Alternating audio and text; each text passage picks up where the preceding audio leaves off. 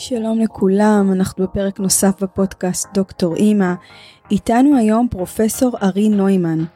ארי נשוי ואב ל3 ילדים גדולים, גר בגליל עם כלב ו3 חתולים.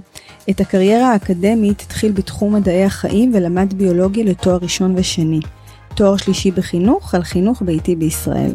ארי חוקר את החינוך הביתי כ-20 שנה ומתעניין בהיבטים שונים של החינוך הביתי, סיבות לבחירה בחינוך ביתי, איך עושים חינוך ביתי בפועל, גישות שונות לחינוך ביתי, עמדות כלפי החינוך הביתי, קשיים בחינוך ביתי, תוצאות החינוך הביתי, וגם מה אפשר ללמוד מהחינוך הביתי לחינוך בכלל. ארי מלמד באקדמית גליל מערבי, שם הוא עומד בראש האשכול לתואר ראשון בניהול מערכות חינוך, ובתוכנית לתואר שני בניהול מערכות חינוך. ארי מתעניין גם בפרויקטים ועוסק בתחום למעלה מ-20 שנה. ההיכרות שלי עם ארי החלה לפני 7 שנים. ארי היה המנחה שלי בעבודת הדוקטורט, הוא ופרופסור עוני אבירם ליוו את המחקר שלי, ומבחינתי השיח היום והנוכחות של ארי בפודקאסט היא ממש סגירת מעגל. היי ארי. שלום, איזה כיף להיות פה. איזה כיף שהצלחנו, קצת לפני שהתחלנו את ההקלטה, אמרנו שאולי בזכות הקורונה הצלחנו בסוף לקיים את המפגש המרוחק. כן, רצינו כבר כמה זמן להקליט ביחד, וזה לא הסתדר בגלל המרחק ועוד כל מיני דברים כאלה, אז כן, אולי צריך להודות לקורונה. כן, יש בסוף כמה דברים טובים שיוצאים מכל הסיפור הזה.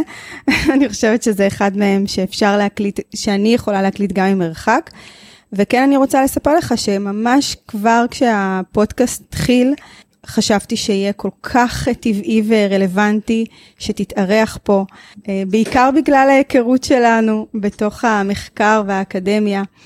אז אני רוצה להתחיל דווקא ממשהו שלמרות שאנחנו מכירים, אני חושבת שלא שאלתי אותך אף פעם, ושאני לא ממש יודעת. אתה עוסק בחינוך ביתי, בעצם אני חושבת שאתה אחד החוקרים, אם לא החוקר הבולט בארץ, בתחום, ולמה דווקא חינוך ביתי? איך כל זה התחיל? אני מיד יענה לשאלה, אבל אני רוצה להגיד שזה כיף גדול להיות פה, ושאני שמח מאוד שהזמנת אותי, ואני חושב, אנחנו אולי נדבר על זה אחר כך, אבל אני חושב שמה שאת עושה זה דבר מאוד מאוד חשוב. אני נדבר אחר כך ואני אסביר למה. גם החלקים המחקריים שעשית כמובן, אבל גם הפודקאסט הזה, אני רואה בו חשיבות מאוד מאוד גדולה. ואולי אחר כך נרחיב על זה. אבל היה חשוב לי להגיד כבר עכשיו, בהתחלה, שאני חושב שמה שאת עושה פה מאוד מאוד חשוב. תודה רבה.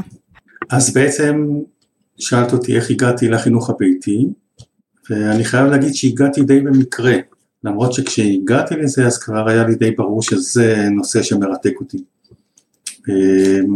אני לא הכרתי את החינוך הביתי, כמו שאמרתי, התחלתי את הקריירה שלי האקדמית בביולוגיה, עשיתי תואר ראשון ושני בהתנהגות בעלי חיים, ואחר כך עברתי לחינוך קצת, והתעניינתי מאוד בחינוך מאז ומתמיד, ובמקרה נפל לידיי ספר של חוקר חינוך ביתי, בריטי, מאוד מאוד מפורסם, היום הוא כבר לא פעיל, אני חושב שהוא מאוד מבוגר, קוראים לו רונלד מייהן, וכשקראתי את הספר הזה, אז זה פשוט נורא הדליק אותי, זה היה נראה לי אפשרות חינוכית, אז לא הבנתי שזה יותר מאשר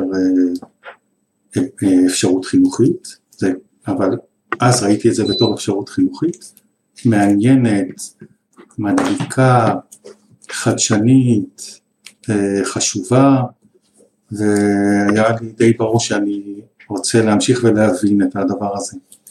ומעבר להמשיך ולהבין איך מה, זאת אומרת, אז היו לך ילדים צעירים, הם היו מערכת, איך זה היה בחלק בתוך הבית?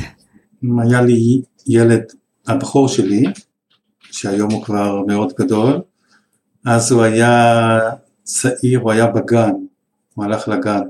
וזה גם מאוד מאוד התחבר לי לחוויה שלי של מה שקורה לו, הוא הלך לגן, אחר כך הוא היה בגן חובה ועלה לכיתה א', וזה מאוד מאוד התחבר לחוויה שלי כי הרגשתי שמשהו מאוד מאוד לא טוב קורה שם, איתו, בכניסה לתוך מערכת החינוך ובמעבר, וכמובן במעבר מגן הילדים ששם עוד מותר לשחק, לכיתה א', ששם זה כבר פחות מקובל, וממש הרגשתי מאוד מאוד לא טוב עם זה, ברמה ממש ממש משמעותית. ואז החוויה האישית שלי גם התחברה מאוד מאוד עם התחום הזה שהתחלתי להתעניין בו בחינוך הביתי. והייתה לזה משמעות מבחינת הבחירה שלכם עבור הילדים שלכם אז? כן, קודם כל הייתה במרכאות סכנה גדולה שאנחנו נבחר בחינוך הביתי, כי אני הרגשתי, אני חושב אולי בפעם הראשונה בחיים שלי, שאני ממש מועל בתפקיד שלי בתור הורה. יש שם משהו שהרגשתי שהוא מאוד מאוד לא נכון לבן שלי. הבחירה בחינוך ביתי או הבחירה במסגרת? לא, ההליכה למסגרת. ההליכה למסגרת. זה היה משהו שם מאוד מאוד לא מתאים, ואני חיפשתי אלטרנטיבות. וכמובן, אחת האלטרנטיבות הייתה חינוך ביתי, ובסופו של דבר אנחנו בחרנו אלטרנטיבה אחרת, הוא הלך לבית ספר מאוד מאוד מיוחד, שאחר כך לשמחתי גם האחיות שלו הלכו לשם, בית ספר פתוח, בית ספר דמוקרטי, בית ספר שהרגשתי שהוא יכול בתוכו להתפתח, ושהוא לא דואך, אבל הייתי עם היד על הדופק הרבה מאוד זמן בהקשר הזה. אבל מה שלגבי השאלה שלך, הפגישה עם החינוך הביתי פגשה אותי גם באופן אישי באיזה צומת מאוד מורכבת ורגישה. אמרת שהייתה סכנה שאולי תבחרו למה סכנה. אני אומר את זה בצחוק, כי אני חשבתי על זה מאוד מאוד ברצינות, ובניגוד לדרך הרווחת, אני חושב בהרבה משפחות גם בארץ וגם בעולם, אם היינו עושים חינוך ביתי, אז אני הייתי ההורה שנשאר בבית, ואני חושב שהייתי יכול מאוד מאוד מאוד ליהנות מזה. הסכנה היא כי ברור לי שמקומות שהגעתי אליהם, ושמאוד מעניינים אותי אחרים, לא הייתי מגיע אליהם, כי הייתי עושה בחירה אחרת. אבל אמרתי את המילה סכנה בצחוק, כי זו הייתה ממש אפשרות מדוברת, וברת קיימה אצלנו בבית, כן. אוקיי, אז עכשיו זה באמת ככה תמונה ושלמה לגבי העניין הזה. טוב, יש לנו כל כך הרבה, אני מרגישה על מה לדבר. ככה, אולי נתחיל מהמחקר שלך. גם להגיד מחקר זה נשמע לי כמו משהו מאוד מאוד רחב כשמדובר במה שאתה עושה. כן. אז קודם כל, אם אנחנו מדברים על המחקר, אז צריך להגיד בעצם המחקר שלנו. כי אני עובד באופן מאוד מאוד הדוק עם חוקר אחר שקוראים לו עוז, שאת מכירה אותו כמובן, והמחקר שאנחנו עושים הוא מחקר משותף, שהשותפות שלנו היא מאוד מאוד מאוד מוצלחת, אנחנו מצליחים כל אחד לחפות על החסרונות של השני, ולאפשר ליתרונות שלו לצוץ, ואז השותפות שלנו היא מאוד מאוד מאוד טובה.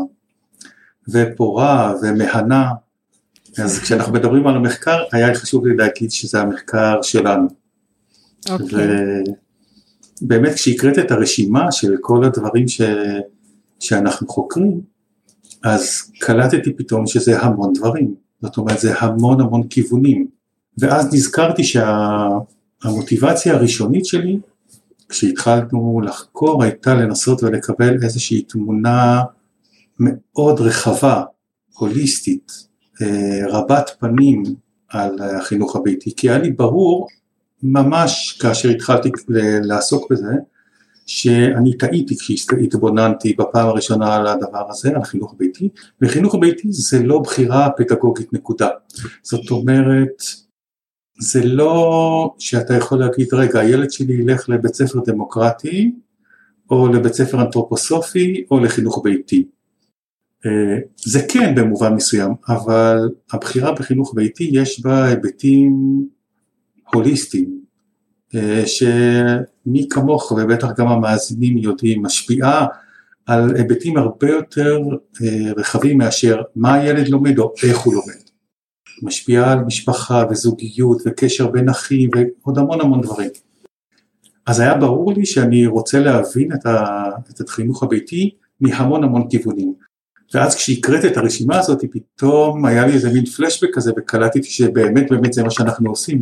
אנחנו מתבוננים על החינוך הביתי מהמון כיוונים, ואפילו אני אגיד שאני חושב שישראל זה אחת המדינות שיש בה גוף ידע מאוד מאוד מפותח לגבי חינוך ביתי, ב-10, 15, אולי אפילו 20 שנה האחרונות נוצר.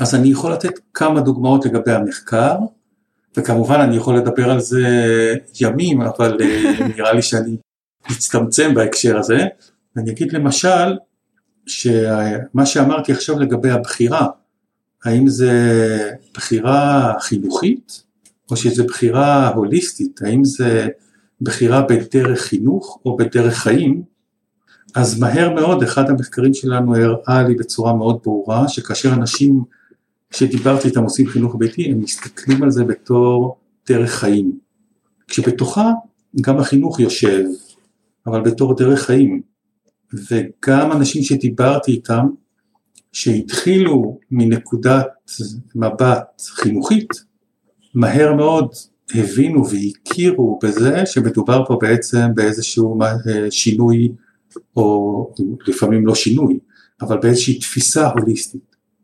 אז זה מחקר אחד שהיה לנו מאוד מעניין לגלות, אני יכולה לשאול משהו על זה?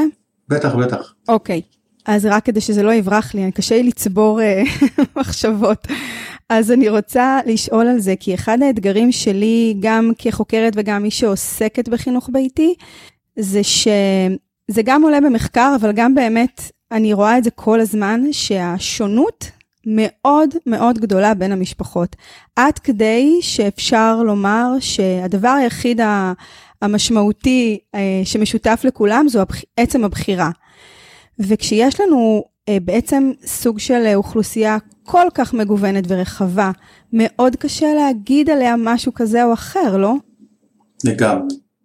אני חושב שאת נוגעת בלב העניין, ואת בטח גם מכירה את זה מההתנסות המחקרית שלך, אני חושב שלא יודע להגיד אם זה האתגר הכי גדול שעומד בפנינו כחוקרים, אבל זה אחד האתגרים הכי גדולים שיש, זה איך לייצר תמונה שיש לה משמעות כללית, ועדיין לשמר את הייחוד הפרטני של כל תמונה שאנחנו רואים, כל אחד מהמקרים או מהמשפחות או מהאנשים שאנחנו מדברים איתם.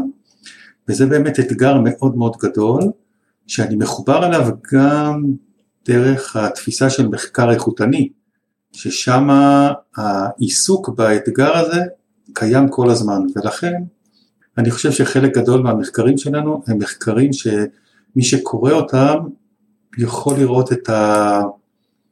את ההסתייגות, אולי אפילו את ההססנות, וזה לחלק מאנשי המחקר זה לא נשמע טוב, אבל אנחנו מייחסים כבוד מאוד מאוד גדול לניסיון הזה, לשמר על האיכותיות ועדיין לראות איזה שהן תבניות כלליות, ובתוך הדבר הזה אנחנו כל הזמן מתמודדים במחקר, ולא רק אנחנו חוקרים בכלל, אני חושב, זה אחת ההתמודדויות הגדולות שלהם, וכשאם קוראים את המחקרים שלנו, אז רואים שהם מסויגים, אנחנו לא אומרים אף פעם, כולם כך וכך, או כל המשפחות כך וכך, או זה בהחלט כך וכך וכך, וגם כשאני מדבר על העניין ההוליסטי, אז במחקר לא עלה שכל המשפחות מתייחסות לזה באופן הוליסטי, ויותר מזה, הרי ברור גם שיש פה תהליך, זה לא שיש איזשהו מצב שאתה בא ומצלם ורואה את המציאות והולך, יש פה תהליך שאנשים ומשפחות עוברות, והן מתחילות לפעמים בנקודה אחת ומגיעות לנקודה אחרת, וגם זה יש לו איזשהו אלמנט כזה שמקשה להגיד משהו מאוד מאוד כללי, בכל זאת אני חושב שבתוך הדואליות הגדולה הזאת, בתוך הדיאלקטיקה הזאת בין שני הקצוות, אפשר למצוא דברים מרתקים ומדהימים, וגם בעלי ערך ותועלת, גם לעולם המחקרי, וגם בהיבטים פרקטיים, לאנשים שבפועל עושים את זה. אז שהייתה שאלה קצרה, אבל נראה לי תשובה מאוד ארוכה. תשובה כוללת, כמו שאתה נוהג לעשות, ואני ממש אוהבת את זה. אז אני רוצה רגע שכן תמשיכי מהמחקר, ואולי ככה אני שואלת משהו, אבל אתה יכול להתייחס אליו גם תוך כדי. האם אפשר היום לומר, או לחזות, איזה משפחות, או איזה אנשים יבחרו בחינוך ביתי? אנחנו יודעים להגיד את זה היום? ממש ממש לא. ממש לא. זאת אומרת, אפשר לדבר על מאפיינים של משפחות שעושות חינוך ביתי, אבל יש המון, כמו שאמרת, יוצאים מן הכלל. וממש אי אפשר להגיד מי יעשה חינוך ביתי ומי לא, ועוד יותר מזה, הרי גם כשאנחנו אומרים את המילה חינוך ביתי, אז למי שלא עושה חינוך ביתי, זה נשמע מושג אחד, מקשה אחת, דבר אחד שעושים.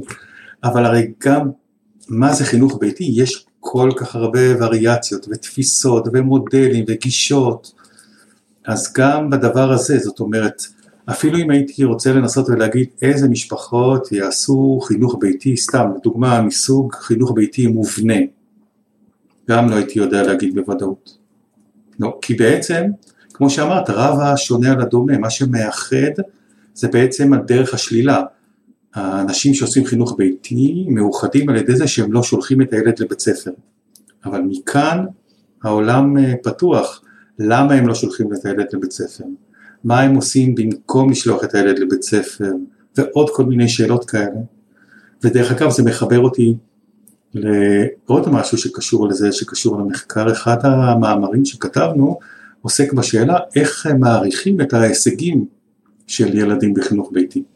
ובגלל שהרבה מאוד פעמים חינוך ביתי נתפס על ידי חוקרים כאלטרנטיבה לחינוך קונבנציונלי, אז אומרים בואו נעריך את החינוך הביתי כמו שמעריכים ילדים בחינוך קונבנציונלי. זאת אומרת, ניקח מבחן סטנדרטי שמעבירים לילד בכיתה ח' למשל, ונעביר אותו לילד שאמור להיות בכיתה ח' בחינוך ביתי, ונראה מה ההישגים שלו, ואז נגיד האם חינוך ביתי זה דבר טוב או לא טוב. וזאת דרך מאוד נפוצה גם בארץ ובעיקר בעולם, למדוד הישגים של חינוך ביתי. ואחד המאמרים שכתבנו יוצא כנגד התפיסה הזאת, ואומר שבעצם הישגים של כל דבר נמדדים בין היתר על ידי הגדרת המטרות. כלומר, אם אני יוצא לדרך במטרה מסוימת, אז אני יכול לבדוק האם הגעתי למטרה שהצבתי. ובעוד שבמערכת החינוך ברור לכולם שהמטרה היא שילד בכיתה א' ידע בסוף כיתה א' לקרוא נניח, זה לחלוטין לא ברור במסגרת הגדרת המטרות של משפחות שעושות חינוך ביתי. יכול להיות שעבורם למשל, ילד יכול ללמוד לקרוא בגיל מאוחר יותר, ולכן הניסיון למדוד את ההישגים של ילדים בחינוך ביתי באותה דרך שמודדים את ההישגים של ילדים בחינוך בית ספרי, היא לא נכונה. ובעצם, אם אתה רוצה לשאול מה הם ההישגים של ילד בחינוך ביתי, אתה צריך לשאול בעצם מה היו המטרות. אבל פה אתה נוגע בעצב מאוד חשוף של המשפחות, כי אני יכולה לבוא עם מטרות מאוד יצירתיות, ובסופו של דבר, אני לא יודעת אם אנחנו רוצים להיכנס לעניין הזה, אבל בהקשר הזה אני חייבת לפחות להגיד את זה, להניח את זה על השולחן, שבהקשר הזה ילדים הרבה בחינוך ביתי בעצם עדיין באיזשהו אופן, אנחנו מייצרים איזשהו קשר עם משרד החינוך, בכך שאנחנו מבקשים פטור מחוק חינוך חובה. מגיע המפקח, וכמו שאמרת, אמות המידה והמדדים, הם מדדים בית ספריים. ואם הילד שלי הגיע לגיל 8, והוא עדיין לא יודע לקרוא, אז המפקחת מאוד מוטרדת, למרות שהמטרות שלי לגביו עד לגיל הזה היו אחרות לחלוטין. זאת אומרת, יש פה איזשהו פער שמשפחות נאלצות להתמודד איתו. כן, קודם כל אני חושב שלנו כמדינה יש עוד לאן להתפתח בהקשר הזה של היחס שלנו לחינוך בכלל ולחינוך ביתי בפרט. ואני חושב שאחת המוטיבציות, הסיבות הגדולות שאנחנו מייצרים גוף מחקרי כל כך גדול, הוא כדי שבין היתר אנשים שמקבלים החלטות יוכלו לקבל החלטות באופן מושכל. זאת אומרת, יהיה גוף של ידע שעוסק בכל מיני היבטים שקשורים לחינוך הביתי, ואפשר יהיה לקבל החלטות לגבי משפחות של חינוך ביתי, על בסיס נתונים, החלטות מושכלות. אז למשל, מאמר כזה כמו שכתבנו, הוא מאמר שיכול אולי בסיטואציה מסוימת להשפיע על האופן שבו משרד החינוך או כל רשות אחרת מתבוננת על העניין הזה של חינוך ביתי. אחד הדברים שככה גם שמעתי, גם חלק מהדברים שקראתי שעשיתם, וחלק מהדברים שככה שמעתי אותך גם בשיחה עם עוז, זה שיש לפעמים, אולי בטעות ואולי לא, תגיד לי אתה, איזושהי תפיסה, שהבחירה בחינוך ביתי היא בעצם מגיעה מתוך חוסר הסכמה עם החינוך הפורמלי, וזה אומר, אני לא אוהבת איך שבית הספר מתנהל, או איך שמערכת החינוך מתנהלת, ולכן אני מחזירה את הילדים שלי הביתה. אתה מכיר את המחקר שלי, ובאיזשהו אופן אני נגעתי במשהו אחר, שאומר, הפוך. החינוך הביתי מתחיל מאיזושהי בחירה, קראנו לה בחירת הלב, ומשם צומחת התורה. קודם כל חשוב להגיד שאת בחירת הלב, זה לא קראנו, זה את קראת, זה הייתה ממש... זה השם שלך, ואת קראת לה ככה, בצדק אני חושב, אבל זה חשוב להגיד. ואני חושב שהמציאות מורכבת. זאת אומרת, זה קצת מתחבר לשאלה שלך קודם. גם במחקרים שקראתי וגם במחקרים שעשינו, כשאתה שואל אנשים למה הם בחרו בחינוך הביתי, אז אתה מקבל תשובות מגוונות ושונות. וחלק מהתשובות האלה הן תשובות כבר מעובדות ומושכלות, וחלק מהן פחות, וחלק מהן הן תשובות בפרספקטיבה של שנים אחורה וחלק לא, אבל ברור שהעניין הזה של אי נחת ממערכת החינוך, ואולי אחרי זה קצת נרחיב על זה, אם נדבר על מטרות של חינוך, אז אולי קצת נרחיב על זה, אבל ברור שהאי נחת משחקת תפקיד משמעותי בהחלטה של חלק לא קטן מהאנשים לא לשלוח את הילדים לבית ספר, בין אם זה לא לשלוח אותם אף פעם לעולם, ובין אם זה להוציא אותם מבית ספר אחרי שהם כבר הלכו והיו בבית הספר או במערכת חינוך אחרת באיזשהו אופן. אז האי נחת מהווה מטרה מאוד מרכזית, אבל כמובן לא היחידה. וגם מה שאת גילית במחקר, שחשוב להגיד שאומנם הוא לא משתתף איתנו פה, אבל את המחקר שעשית הנחיתי ביחד עם פרופסור עוני אבירם, שגם הוא מתעניין מאוד מאוד מאוד בחינוך ביתי. אז כמו שאת יודעת מהמחקר שלך, זה כמובן אפשר לראות סיבות אחרות, וגם יש סיבות נוספות, במיוחד בכל מיני בארצות הברית, אפשר למצוא גם סיבות אחרות נוספות, שם יש סקרים לאומיים שמועברים אחת לכמה שנים, והניתוחים של הסקרים האלה מראים סיבות נוספות שונות. אז אני חושב שאם כשהתחלתי לחקור ממש ממש בהתחלה, כשהנושא הזה עניין אותי, הייתי נאיבי לחשוב שבטח יש איזו סיבה ממש מרכזית לזה שאנשים בוחרים בחינוך ביתי, היום ברור לי לגמרי, שזה מגוון של סיבות, וגם כמו שאמרנו קודם, זה לא תמונה עומדת, זה משהו שהולך ומתפתח, ואנשים בוחרים בחינוך ביתי, ואחר כך בוחרים בזה שוב, ואחר כך מתלבטים בזה, ובוחרים, יכול להיות שבוחרים שוב, אפילו אם בפועל הילדים לא הולכים לבית ספר, המעשה של הבחירה, הוא מעשה שאני חושב אנשים חושבים, מתמודדים איתו, כל הזמן, או אחת לתקופה מסוימת. אז אם שואלים על הסיבות, אני חושב שהסיבות הן מאוד מאוד מגוונות, הרבה מאוד פעמים זה כמה סיבות, וגם החשיבות שלהן עולה ויורדת במהלך התקופה, שאנשים עושים חינוך ביתי. אני חושבת שאמרת משהו, אחד ככה הדברים שמאוד מאוד חשוב להבין, שבאמת הבחירה היא גם סוג של בחירה מתגלגלת, אבל גם הרבה פעמים אני מוצאת עצמי אומרת שאני, לא כל יום, כן? למי יש זמן לחשוב כל יום, אבל כל תקופה אני בוחרת בזה מחדש. כל פעם, ואני גם רואה את זה אצל מרבית המשפחות, כמעט אף משפחה לא מתחייבת, אנחנו פה בחינוך ביתי לנצח. יש תמיד איזושהי בחינה של אורח החיים הזה, כי הוא באמת במציאות שלנו מאוד מאוד מורכב, גם בעצם היותו יחסית צעיר, וגם יש באמת כל כך הרבה התמודדויות שעומדות מול משפחה שבוחרת בזה, ולכן זה גם מחבר אותי לסיבות, כי מה שאני זיהיתי שיש הרבה מאוד הורים ומשפחות שהם לא שבעי רצון ממערכת החינוך. אני חושבת שבחתך גס זה בערך 50% לא מרוצים מהמקום שאליו הם שולחים את הילדים בכל יום. ובחירה בחינוך ביתי בעצם לוקחת אותנו לאיזושהי בחירה שהיא בספקטרום הזה היא רדיקלית. היא לקחת את החינוך ובעצם להחזיר אותו הביתה, ויהיה כמו שאמרתי קודם, יש איזו משמעות מאוד רחבה. ומה שאני ראיתי אצל הרבה משפחות זה שהן בוחרות את המערכת שמתאימה להם. אפילו עד כדי מעבר דירה, אפילו עד כדי הסעות לילדים. זאת אומרת, זה צריך להיות מאוד, כנראה שהסיבות צריכות להיות כמה סיבות, אבל באמת מצאתי שיש עוד המון פתרונות עד שמשפחה תבחר את הבחירה הבאמת מורכבת הזאת.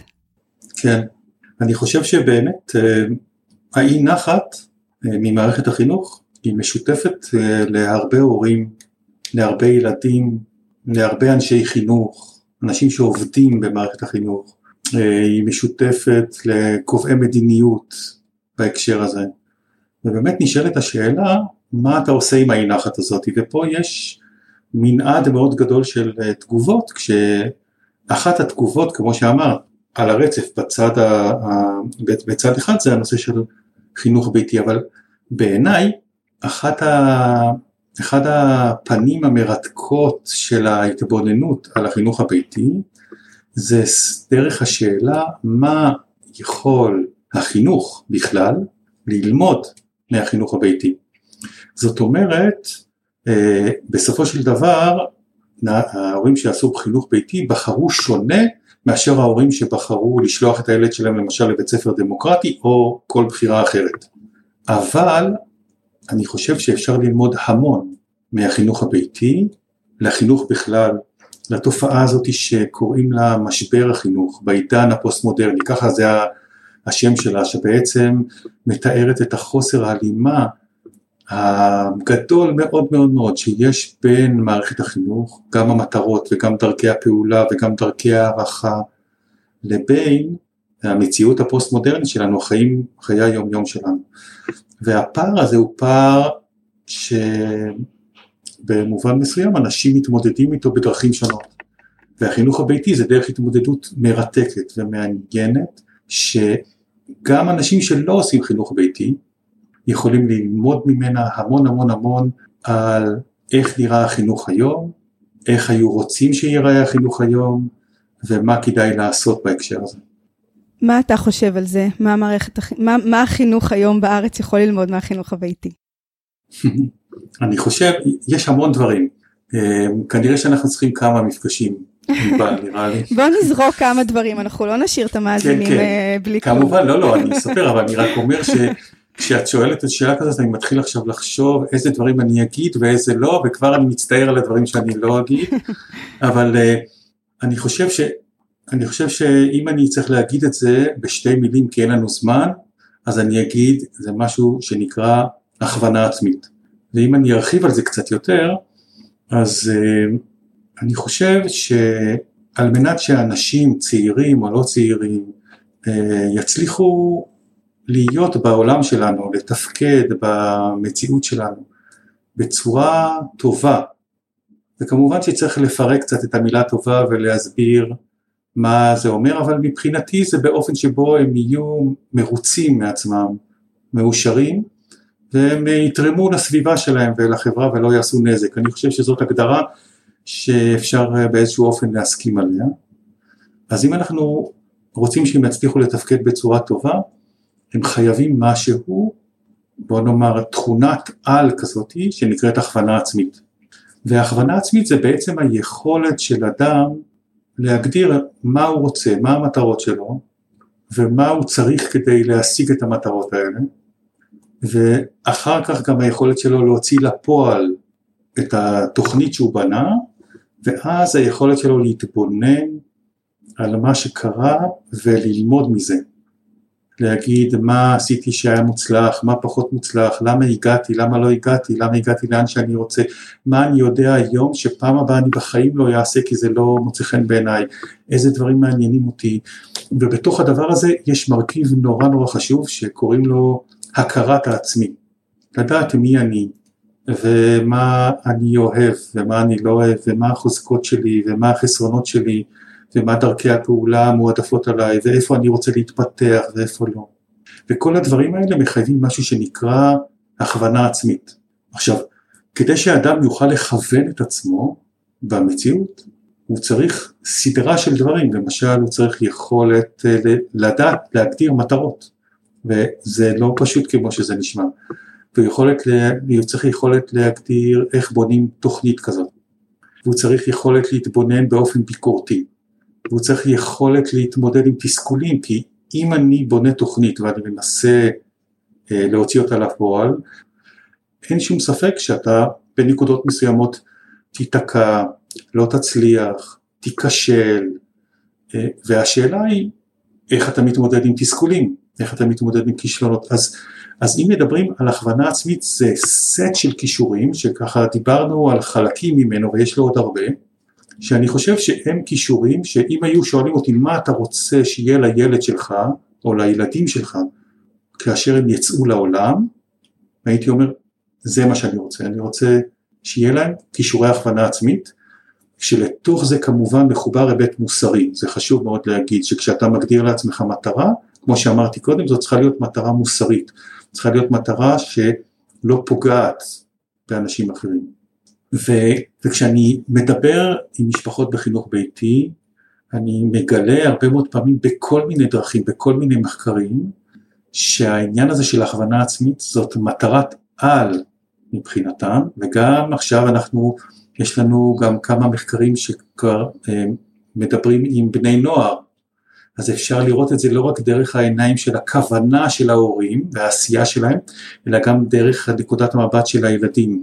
והעניין הזה של הכוונה עצמית הוא מאוד מאוד מאוד משמעותי, בחינוך ביתי, בארץ בוודאי, וברור לי שהאופן שבו בנויה מערכת החינוך, לא מאפשר לה לעשות הקנייה של הכוונה עצמית באופן טוב. כלומר, גם אם מורה רוצה מאוד מאוד לעשות את זה, קשה לו מאוד לעשות את זה, ואם תרצי אפשר להיכנס לסיבות לדבר הזה, ואולי אפילו היסטורית, אבל אם נשאר ברמה הזאת, אז אני חושב שהכוונה עצמית, זאת אחת הבשורות, שהחינוך הביתי, לא רק החינוך הביתי, יש עוד זרמים של חינוך שתוקלים בזה, אבל זאת אחת הבשורות שהחינוך הביתי יכול לבשר לחינוך בכלל. אני חושבת שזה קריטי, מה שאמרת עכשיו, והכוונה עצמית באמת מקפלת בתוכה כל כך הרבה כישורים שהיינו רוצים להעניק לילדים שלנו, וכשדיברת אני אומרת שאחד הדברים הכי משמעותיים בהקשר להכוונה עצמית שאני מזהה, הוא תשתית של אוטונומיה, ואם אין תשתית של אוטונומיה, אז כל המושג הזה, גם אם מפרקים אותו לגורמים, הקרקע היא לא מספיק פוריה אם אתה באמת נמצא בתוך באיזושהי מסגרת שהיא באיזשהו אופן כל הזמן אומרים לך איך לעשות ומה לעשות, ואין לך בכלל יכולת רגע לעצור או איזושהי קרקע באמת לשאול את עצמך או לגדול לתוך המושג הזה. כן, אני חייב להגיד שיש מוסדות חינוכיים גם בארץ שמבינים את זה ושפועלים כנגד כל הסיכויים להקנייה של מיומנויות הכוונה עצמית, ואפילו עושים את זה בהצלחה, ואני בטוח גם שיש אנשים, מורים, שעושים את זה ופועלים לקראת זה בבתי ספר, אבל ככלל המערכת נבנתה לפני 200 שנה, והיא לא נבנתה לפיתוח הכוונה עצמית, היא נבנתה לפיתוח כישורים אחרים שאז היו מאוד מאוד רלוונטיים ומאוד חשובים, וכנראה גרמו לזה שמי שירכוש אותם יוכל להתפרנס ולתפקד במציאות.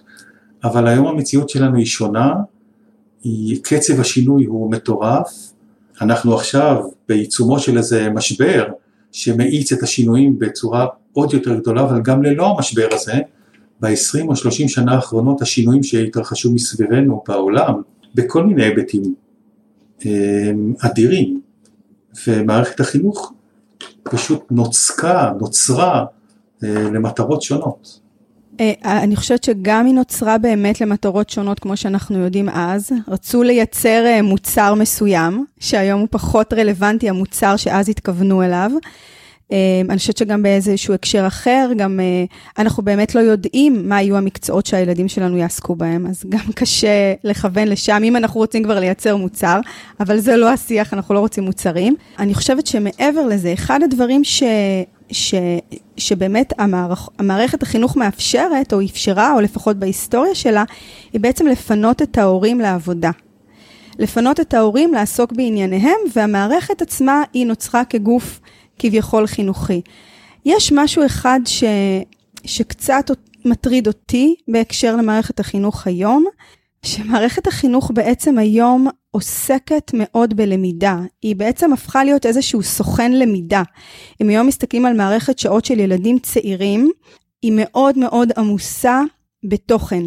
והזכרנו מקודם מה אפשר או מה החינוך היום יכול לקבל מהחינוך הביתי. אני הייתי אומרת בהקשר הזה, אם יש למערכת זמן, הרבה זמן להיות עם הילדים, אפילו לפעמים יותר זמן מאשר ההורים נמצאים, אז למה אחוזים כל כך גדולים הולכים ללמידה? למה שלא יהיה יותר פן ויותר נהנה ונכניס שם עוד דברים? ואני אפילו לא מדברת על דברים מאוד מאוד חשובים שהזכרת, אלא אפילו למקומות של רווחה. הרי היום אנחנו יודעים שכשיש רווחה, כשיש מרווחים, כשיש הנאה, באלף, אז הדברים קורים בצורה הרבה יותר אפקטיבית. הבית ספר הפך להיות סוכן למידה. ואני שואלת את עצמי אם זה... בקיצור, איך הגענו לפה? אני אגיד על זה רק משפט אחד. אני חושב כי אני הייתי שמח שנדבר יותר על חינוך ביתי, ופחות על משבר החינוך. כי אני חושב שיש כל כך הרבה דברים מעניינים לדבר עליהם בנושא של החינוך הביתי. אני רק אגיד יש גוף ידע מאוד מאוד גדול, שעוסק ברפורמות במערכת החינוך, שעוסק בניסיון לעשות שינויים, ובחוסר הצלחה או הצלחות חלקיות לדבר הזה. הניסיון לעשות שינוי במערכת החינוך הוא מאוד מאוד מורכב. זאת אומרת, זה לא שנמצאים שם אנשים שלא מעוניינים בדבר הזה, או אטומים, או לא מבינים. אני חושב שחלק לא קטן מהאנשים שנמצאים במערכת החינוך, נמצא שם מתוך תחושת שליחות, והרצון שלהם זה לעשות טוב, והרצון שלהם זה להיות חלק או ללוות את ההתפתחות של אנשים צעירים. אני בטוח שלא כולם ככה, אבל אני חושב שחלק מאוד מאוד גדול הוא כזה, ואני חושב שיש הרבה תנאים ומרכיבים שהופכים את המשימה הזאת בוא נאמר, אם לא בלתי אפשרית, אז מאוד מאוד קשה. אני חושב גם אני יודע, כי גם כחלק מהמשפחות שדיברתי איתם, דיברו על זה שהם חיפשו אלטרנטיבות, ופשוט לא מצאו אלטרנטיבה מתאימה, ולכן בחרו בחינוך ביתי. אבל אני רוצה להתחבר רגע למשהו אחר שאמרת קודם. אחד המחקרים המעניינים שעשינו, נוגע לתפיסות של מה זה חינוך ביתי, מה זה הדבר הזה, מה זה הרעיון הזה של חינוך ביתי, כי אני חושב שזה לא מובן מאליו, כשאתה אומר את המילה חינוך ביתי, זה לא מובן מאליו מה זה, מה המשמעות של הדבר הזה, בטח ובטח לא לאנשים שעושים את זה, שעושים חינוך ביתי, ויש לזה משמעויות שונות, אבל אחד הדברים המעניינים שמצאנו, זה שמדברים על זה שבעבר החינוך היה חלק מהחיים. זאת אומרת, הילדים היו מתחנכים כחלק מהחיים. לא היה צריך לייחד זמן ומקום ואדם שייצר תהליך לימודי. הלמידה הייתה חלק מהחיים, ואז ילדים היו גדלים במשפחות ולומדים. ובנקודה מסוימת שאפשר להצביע עליה פחות או יותר בטווח של כמה עשרות שנים של המהפכה התעשייתית, חלה הפרדה בין החינוך לחיים.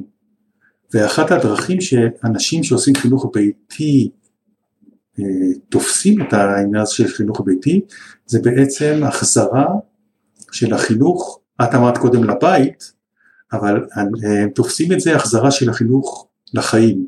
זאת אומרת, אנחנו מחזירים עכשיו את החינוך בחזרה לחיים, והחינוך הופך להיות חלק מהחיים, ולא בהכרח צריך לייחד בשבילו מקום שאליו צריך ללכת, וזמן ותחום מסוים שאותו צריך ללמוד, והאדם שילמד אותו.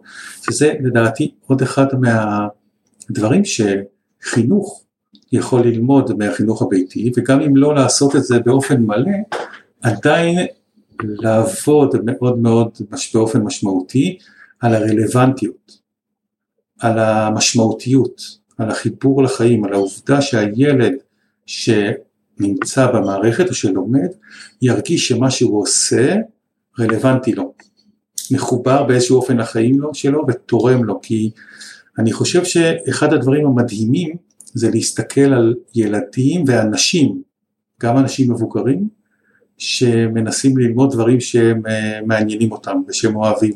זה פשוט מרתק לראות את זה.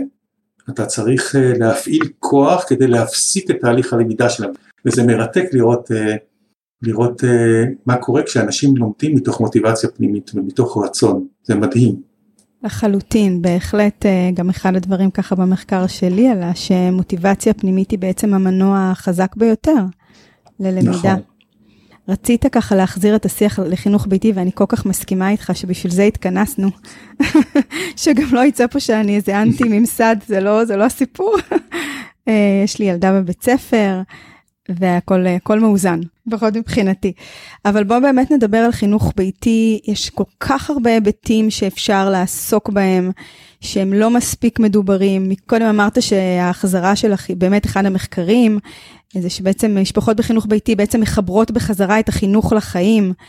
אז אני אומרת שאחד הדברים, משם גם התחילה השיחה שלנו, שאחד הדברים המשמעותיים שחינוך ביתי צריך, זה הורה שיסכים לעשות את זה. נכון? אפשר להסכים שזה תנאי הכרחי לסיפור הזה, שניצא עם משהו ברור. לדעתי, אני חושב שצריך יותר מהורה אחד שיסכים לעשות את זה. לא, אחד שיסכים ואחד שלא יתנגד. בדיוק. אני חושב שההורה השני, את תגידי מהניסיון שלך, אבל אני חושב שההורה השני צריך להיות קצת יותר אקטיבי מאשר לא להתנגד בלבד. זאת אומרת, זה ברור לי שההחלטה הזאת היא לא יכולה להיות החלטה של אדם אחד. היא יכולה להיות החלטה שנובעת מאדם אחד, שמתחילה משם, שחשובה לאדם אחד, אבל מההתבוננות שלי על אנשים שעושים חינוך ביתי, זה ברור לי תמיד שבסופו של דבר זאת יצירה משותפת. וגם אם לצורך העניין, כמו שקורה ברוב העולם, האם נשארת עם הילד, יש פה יצירה משותפת שמחייבת עבודה משותפת של שני בני הזוג, אבל בוא נסכים שאחד מבני הזוג חייב להישאר עם הילדים בבית, זה ברור, ברור. אני רוצה כן לחבר את זה קצת לתקופה שלנו עכשיו, כי אחד הדברים שאני עוסקת בהם בזמן האחרון, זה המון משפחות שרוצות לצאת לחינוך ביתי, וכמו שאמרת בהתחלה, שחינוך ביתי זה לא, אי אפשר לשים את זה על עוד עמודה בטבלה, שיש לנו חינוך דמוקרטי, חינוך אנתרופוסופי, חינוך ביתי. וכן יש איזושהי תחושה שבאמת מאוד מאוד קשה לתפוס את זה, כי הרבה פעמים הפניות הן נשמעות, אנחנו רוצים לעבור לחינוך ביתי, מה עושים? אז באמת אני הרבה פעמים מתחילה מלהגיד, יש הסכמה, מישהו מכם יהיה בפועל עם הילדים, אבל משם אני מרגישה שכמעט קשה מאוד להגיד משהו, של מה לעשות, איך לעשות את זה. משפחה שרוצה היום לבחור בחינוך ביתי, מה אנחנו יכולים להגיד לה? אני חושב שמשפחה שבוחרת בחינוך ביתי צריכה להבין את המשמעויות של הבחירה הזאת.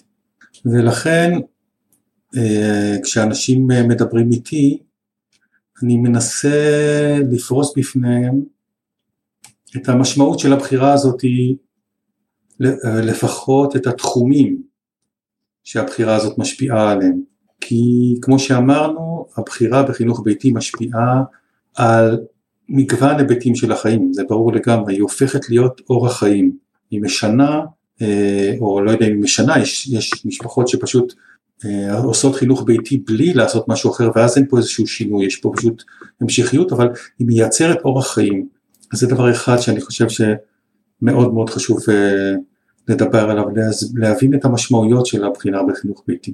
אני יודע להגיד שחלק מהמשפחות שדיברתי איתן, ואני מכיר את זה גם ממחקרים בעיקר מארצות הברית ואנגליה, מתחילות בחינוך ביתי מובנה. זאת אומרת, אני חושב שבמיוחד עבור משפחות שלא גדלו לתוך החינוך הביתי, שלא היה ברור להורים עוד לפני שהיו ילדים שהם רוצים חינוך ביתי. למשפחות שהגיעו לזה מכל מיני סיבות, גם ממקום של מצוקה, חוסר התאמה של הילד, וגם ממקום של הבנה, וגם ממקום של רצון להישאר עם הילדים, כמו שעולה במחקר שלך, ומכל מיני סיבות. בסופו של דבר, משפחות שלא גדלו לתוך הדבר הזה, הרבה מאוד פעמים מתחילות מחינוך ביתי מובנה. כשאני מניח שזה ברור, אבל אולי אני אגיד איזה מילה או שתיים על זה, חינוך ביתי מובנה, זה חינוך ביתי שבמסגרתו יש ברור מה לומדים, וגם הרבה פעמים ברור איך לומדים, ולפעמים גם מתי. ואז זה איזשהו ניסיון לשכפל את המערכת המוכרת, שכולנו גדלנו בתוכה, או נגיד רובנו המכריע גדלנו בתוכה, ניסיון לשכפל אותה גם כאשר עוברים לחינוך ביתי, ואחד הדברים המעניינים שעולים גם בארץ וגם בעולם, זה שלאט לאט יש איזשהו שחרור של הדבר הזה, ואיזושהי הבנה שתתקיים למידה משמעותית, גם אם לא יקומו ב8 בבוקר, וב9 ילמדו מ9 עד 11. אני לא אומר שזה לא דבר טוב, לייחד זמן ומקום של הלמידה, אבל תופעה נורא מעניינת זה לראות איך עוברים מההיבט נגיד מובנה יותר, להיבט יותר פתוח בהקשר הזה. מה שאתה אומר הוא מאוד מאוד חשוב, ואני חושבת שהוא גם מאוד מרגיע, כי המעבר הוא קשה. המעבר הוא קשה לילדים גדולים שיוצאים מבית הספר וחוזרים הביתה, המעבר הוא קשה להורים, המעבר קשה מאוד לילדים. הייתה איזו אימא אחת שהגדירה את זה הלם חופש, שיש תקופת מעבר שהיא לא פשוטה, ומה שאתה אומר מציע איזשהו גשר בתקופה הזאת, שבעיניי הוא יכול להיות ממש, שזאת הצעה שהיא בהחלט לדעתי רלוונטית מאוד לקחת אותה בחשבון. כן, אני חושב שזה מתחבר מאוד מאוד טוב למה שאמרת קודם בעניין האיזון. אני חושב שצריך להתבונן על הבחירה הזאת, הרבה פעמים כשהבחירה בחינוך ביתי מגיעה מתוך מצוקה, או היא מהווה איזשהו סוג של התרסה כלפי המערכת, או בעצם הבחירה שהיא בחירה לא קונבנציונלית, היא מייצרת איזשהו צורך לפעמים לייצר סוג של מגננה, וסוג של מתח כזה, ואני חושב שמה שאתה דיברת עליו קודם, על הנושא של האיזון הוא מאוד מאוד חשוב, פשוט צריך לתת לזמן לעבור ולתהליכים לקרות, ולתת לזה לעבור, ולא להניח שמיד שבועיים אחרי שתעבור לחינוך ביתי, כבר אפשר יהיה לעשות בחינה במתמטיקה, אני אומר את זה בצחוק כמובן, אבל פשוט לתת לתהליכים לקרות, וזה אחד הדברים המעניינים, אני חושב, בחינוך הביתי, שגם הוא משהו שאפשר ללמוד ממנו לחינוך, אבל לא רק לחינוך. זה העובדה שהרבה מאוד פעמים אנחנו מנסים לנהל את המציאות באופן מאוד מאוד קפדני, וזה חשוב. אני חושב שאי אפשר להגיע להישגים ולמטרות, אם אתה לא מנהל את המציאות. אבל אני חושב שלצד הניהול הקפדני של המציאות, גם יש איזשהו היבט של זרימה, שדרך אגב הוא גם עלה מאוד חזק מהמחקרים שלנו, של זרימה ושל ניסיון להתבונן על המציאות, עם איזשהו כבוד לתהליכים שמתרחשים, והם לפעמים מתרחשים לאט. במחקר שלכם עלו איזה שהם היבטים הוריים, של איזה שהם תרומות שההורה בעצם הבחירה קיבל עבור עצמו, בזה שהוא בחר בזה? זאת אומרת, אנחנו פה בשביל הילדים, אני בעצם שואלת אם יש איזושהי תרומה גם לנו, להורים. כן, אז אני בטוח שאת וגם האנשים שמקשיבים יכולים לענות על זה מהחוויה האישית שלהם. אני יודע להגיד שלא מעט הורים, בעיקר אימהות שדיברנו איתם, מדברות על איזשהו שינוי שמתחיל ממשהו שהוא לכאורה טכני, והופך להיות משהו מהותי יותר. הוא מתחיל מאיזה מקום שלא צריך לקום בבוקר בלחץ, כדי להכין סנדוויצ'ים לילדים, ולהספיק לצאת, להסיע אותם לבית ספר כי יש פקקים, ואז להספיק להגיע לעבודה בזמן, שזה משהו טכני לכאורה, שאפשר לקום, לפעמים בקיצה טבעית, לפעמים לא, אבל אפשר לקום ולפעול בצורה פחות לחוצה, ומשם זה עובר לכל מיני דברים שקשורים לשאלה, מה זה הגשמה עצמית? שדרך אגב, אם אנחנו רואים הגשמה עצמית, אז זה תחום שדיברנו קודם על רוני אבירם, זה תחום שנורא נורא מעניין אותו, אבל הם שואלים מה זה הגשמה עצמית, ובעוד שהגשמה עצמית הייתה יכולה להיות ראש צוות מתכנתים בחברת הייטק, או להיות חוקרת בחירה באקדמיה, השאלה מה זה הגשמה עצמית, פתאום מונחת על השולחן, ופתאום מגלים דברים מאוד מעניינים לגבי השאלה מה באמת אני רוצה או רוצה עבור עצמי. אז אני חושב ששני ההיבטים האלה, גם ההיבטים בוא נקרא להם היותר תפעוליים, יכולים להיות משהו מעניין, למרות שזה כמובן לתוך ההיבטים, אני קורא להם התפעולים במרכאות, נכנסים גם קשיים של ההורים ששולחים את הילדים לבית ספר להם, אבל יש גם את ההיבט הזה, וגם את ההיבט של היכולת שלך להתבונן על עצמך, ולשאול שאלות על עצמך, מה זה הגשמה עצמית, מה אתה באמת רוצה, ושאלות כאלה. אני חושבת שזה מחובר למה שאמרנו קודם גם על התלמידים, שאתה בעצם מציב איזשהם מטרות לימודיות, ומטרה של ילד ששוב פעמים זה מטרות דידקטיות או מטרות אחרות, וזה מאוד מחובר למה שאתה אומר על הגשמה עצמית. כי באמת לכל אחד יש גם את המטרות שלו, וגם את המקומות שהוא רוצה להגיע אליהם, וגם את המקומות שהוא מרגיש בהם הכי טוב. אז אמרת, בטח עד והמאזינים יודעים טוב, אבל אתה יודע, זה תמיד כיף להגיד, מחקרים אומרים ש... אז בגלל זה אתה פה כדי לתת תוקף לכל מיני דברים. ואני חושבת שההיבט הטכני שהזכרת, הוא הרבה מעבר לטכני, הוא לצאת מהמרוץ, וזה... הרבה משפחות מתארות שזה שיפר ממש את ה-well-being שלהם, את האיכות חיים שלהם, ובאמת את היכולת רגע לעצור ולשאול מה אני רוצה מהחיים האלה, מה אני רוצה לעשות, מה אני רוצה לעשות פה. והעצירה רגע והיציאה מתוך כל המרוץ מאפשרת לשאול את השאלות האלו. נכון, ואמרת קודם איכות חיים, אז זה מחבר אותי לאיזה... לכאורה פרדוקס, אבל לא באמת פרדוקס, שהרבה מאוד פעמים משפחות שבחורות בחינוך הביתי, חוות ירידה ברמת החיים, מפני שכששני ההורים לא עובדים, אז יש פחות הכנסה, וכשהילדים בבית לפעמים יש יותר הוצאות, כי הוצאות על חינוך ועל חימום ועל אוכל וכן הלאה וכן הלאה, אז הן חוות הרבה פעמים המשפחות האלה ירידה ברמת החיים, ובו בזמן הן חוות עלייה מדהימה באיכות החיים. מה שמראה שרמת החיים ואיכות החיים לא בהכרח מחוברים ביחס ישיר אחד לשני. אני חושבת שהחיבור הזה הוא ממש ממש ממש חשוב, כי אחד הדברים ששומעים המון משפחות ואימהות גם ששוקלות חינוך ביתי, אבל גם משפחות בתוך החינוך הביתי, זה מי שבוחר בחינוך ביתי הוא כנראה יכול להרשות לעצמו. ובאמת יש איזשהו שיח שמסתכל על הדבר הזה ואומר, הכל זה בחירה, אם אני בוחרת להכניס משכורת פחות הביתה, אני מוותרת על דברים אחרים, אבל אני מרוויחה פה דברים אחרים. אבל אתה הנחת את זה ככה במשפט מאוד מאוד יפה, ואני מאמצת אותו. מה עוד אנחנו רוצים להגיד על חינוך ביתי? אני רוצה להגיד שלדעתי, חינוך ביתי זה... יש לו משמעות הרבה יותר גדולה מאשר המשמעות שיש לו עבור המשפחות שעושות חינוך ביתי, שכמובן עבורן המשמעות היא דרמטית. והתחלנו קצת לדבר על זה קודם, ואני חושב שחינוך ביתי יש לו משמעות כאיזשהו סוג של סמן בחברה שלנו, כאיזשהו סוג של כיוון, שבעצם הקיום שלו ובעצם ההבנה שלו, שופך אור על כיוונים נוספים, חינוכיים ואחרים שיש סביבנו.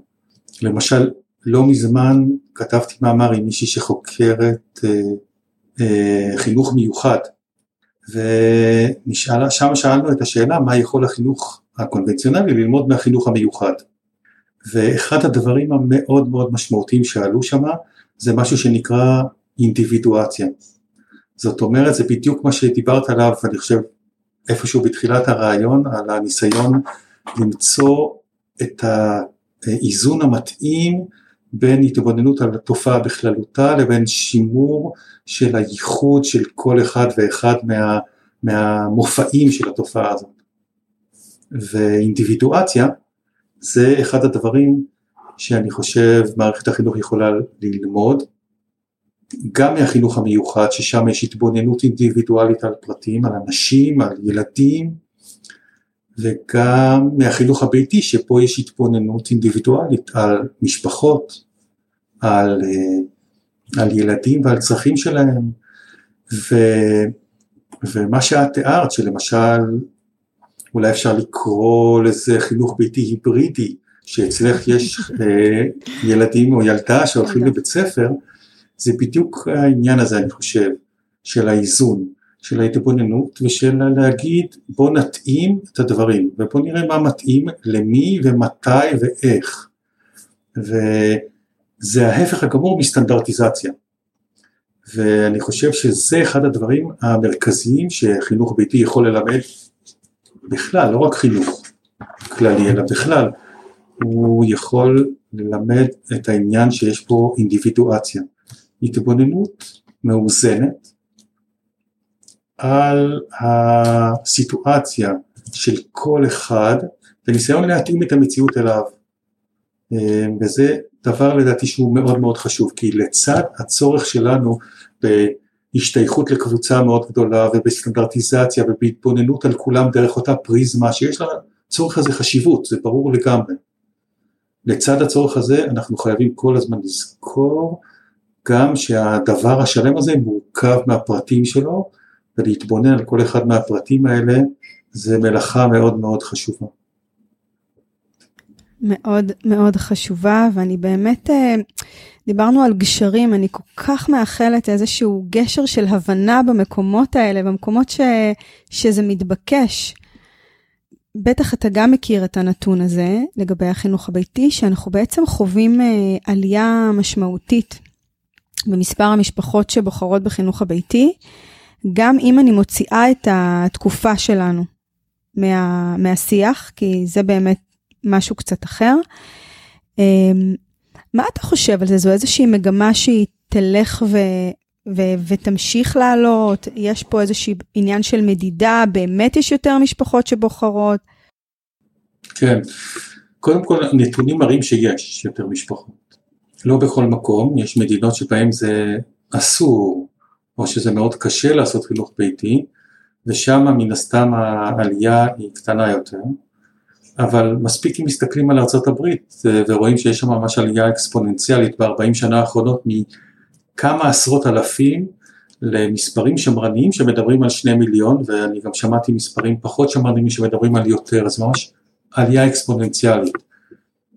אני חושב שזה קשור להמון המון דברים במציאות שלנו.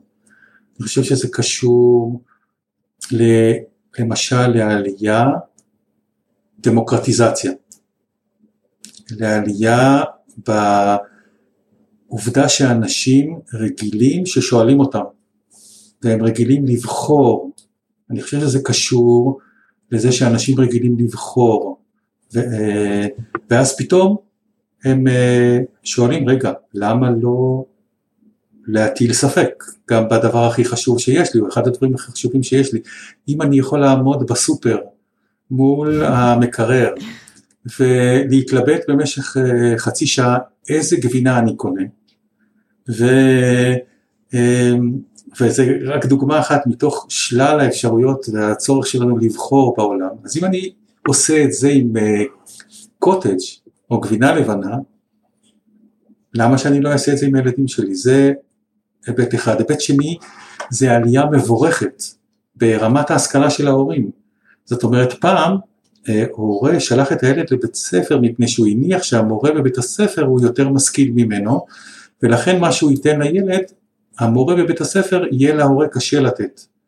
היום יש לנו מצד אחד עלייה מבורכת ברמת ההשכלה של האנשים, של אנשים צעירים ומבוגרים יותר, גם בארץ וגם בעולם, ואז אנשים פתאום שואלים את עצמם, רגע, אולי גם אני יכול לתת כל מיני דברים מאוד חשובים ומעניינים לילדים שלי. אז יש את העניין הזה. יש את הכניסה של מערכות חינוך פרטיות לתוך הנושא של מערכת חינוך ומערכות חינוך אלטרנטיביות, שאז אתה אומר, רגע, יש פה הרבה אלטרנטיבות, אז בוא נבדוק גם את האלטרנטיבה הזאת. יש כמובן את מה שדיברנו עליו בעבר קודם, על העניין של משבר החינוך, של אי הנחת ממה שקורה, ושל השאלה של הורים, רגע, האם באמת בית הספר מכין את הילדים שלי לחיים כמו שצריך, במציאות שלנו, ועוד כל מיני שאלות כאלה, שאני חושב שכולן ביחד תורמות למעורבות הגדלה והולכת של הורים בחינוך הילדים שלהם, כאשר על הרצף הזה של המעורבות נמצא גם החינוך הביתי. ואני חושב שאחד הדברים שתורמים מאוד מאוד מאוד, זה התקופה שאנחנו חיים בה היום, שהיא תקופה, אני לא מדבר על הקורונה, שהיא תקופה מאוד מאוד מיוחדת, לטוב ולרע, אבל אני מדבר על ה-20, 30, 40 שנה האחרונות שלנו, של העידן הפוסט-מודרני, של התקופה הזאת, שהיא תקופה של שינויים מרחיקי לכת, ושל תהפוכות מאוד מאוד גדולות, וגם הן מעמידות באיזושהי שאלה, את האופן שבו ילדים צריכים לעבור את התקופה הזאת, שאנחנו קוראים לה תקופה של חינוך. האם קיימת תקופה כזאת, או שאולי מה שנכון היה, זה בעצם לעשות למידה לאורך החיים, מה שנקרא ב-Long Life Learning, LLL, אולי זה הגישה הנכונה, ועוד כל מיני תהיות כאלה לגבי הנושא. אז אני חושב שיש פה איזו הצטברות של תופעות, ושל מגמות, שמביאה בין היתר לעלייה בחינוך הביתי, ונבואה ניתנה לשוטים כמובן, אבל אני חושב שאם המציאות תמשיך להתנהל כמו שלי, אז סביר להניח שעוד הורים נוספים יבחרו בחינוך הביתי. נשמע מאוד אופטימי, ואני גם מבינה ממך שהמגמת העלייה בישראל היא משתקפת כמובן גם ממדינות אחרות. זאת אומרת, יש איזושהי מגמה של עלייה במקומות אחרים בעולם וגם בישראל, נכון? גם בישראל בהחלט יש עלייה, וגם במקומות שונים בעולם, אבל חשוב מאוד להגיד בזהירות המדעית שלא בכל המדינות בעולם, ויש מדינות בעולם שאין עלייה של חינוך ביתי, וזה באמת שאלה נורא מעניינת, שאין עליה מספיק מידע מחקרי, אבל יש אינדיקציות לזה שיש מדינות שבהן החינוך הוא כל כך פתוח, וכל כך מאפשר, שחלק מההורים לא חווים את התחושת אי נחת שם, וחלק מהסיבות לבחירה בחינוך ביתי לא קיימות שם, ולעומת זאת יש מדינות שבהן אסור בתכלית האיסור, ורק במקרים מאוד מאוד מיוחדים אפשר לעשות חינוך ביתי, וגם שם יש אין עלייה במספרים. טוב, יש לי עוד משהו אחד ככה שאני חושבת עליו, אבל כמובן אתה יכול להביא כל מה שתרצה נוסף. אחד הדברים שאני לא יודעת אם במקרה או לא, ככה הזכרנו את האבות בחינוך ביתי, לא אמרנו אפילו אבות, הזכרנו את זה בהקשר של הבחירה, בהקשר הזוגי. אז אחד הדברים שאני חובה לאחרונה, בלי קשר לחינוך הביתי, זה שינוי במודל האבהות. האבות היום הם הרבה יותר מעורבים, הם הרבה יותר לוקחים חלק, יש יותר באמת, אפשר לראות תאים משפחתיים שהם יותר שוויוניים. במובן זה החינוך הביתי הוא לא באמת, זאת לא התמונה ברוב המשפחות, ברוב המשפחות באמת אנחנו רואים אמהות שלוקחות על עצמן את הגידול וטיפול הילדים, והאב הוא בדרך כלל הגוף המפרנס. ורציתי לשאול מבחינת מחקר, נכון שמחקר חינוך הביתי הוא יחסית צעיר, אבל יש איזשהו מחשבה לחקור את האוכלוסייה הזאת של האבות, לדבר איתם, להתייחס אליהם באיזשהו אופן? אני אגיד קודם כל שראיתי שנדמה לי שיש לך פרק בפודקאסט על אבות, נכון? יש, כן. כן. כשהתחלנו לחקור את החינוך הביתי, קודם כל אני אגיד שכמעט אין מחקרים על אבות בחינוך ביתי בעולם ובארץ גם, אין. כשהתחלנו לחקור את החינוך הביתי, היה ברור לנו שזה סיפור של משפחות, אבל מהר מאוד הבנו שגם אנחנו וגם אנשים אחרים בעולם שחוקרים, שהדמות שנשארת בבית עם הילדים זאת האם. ולכן חלק גדול מהמידע שיש גם לנו וגם בעולם, הוא מנקודת המבט של האימהות, למרות שגם דיברנו עם אבות. אחרי זה הבנו שאם אנחנו רוצים להגדיל או להרחיב את המבט שלנו, אנחנו צריכים גם לדבר עם ילדים.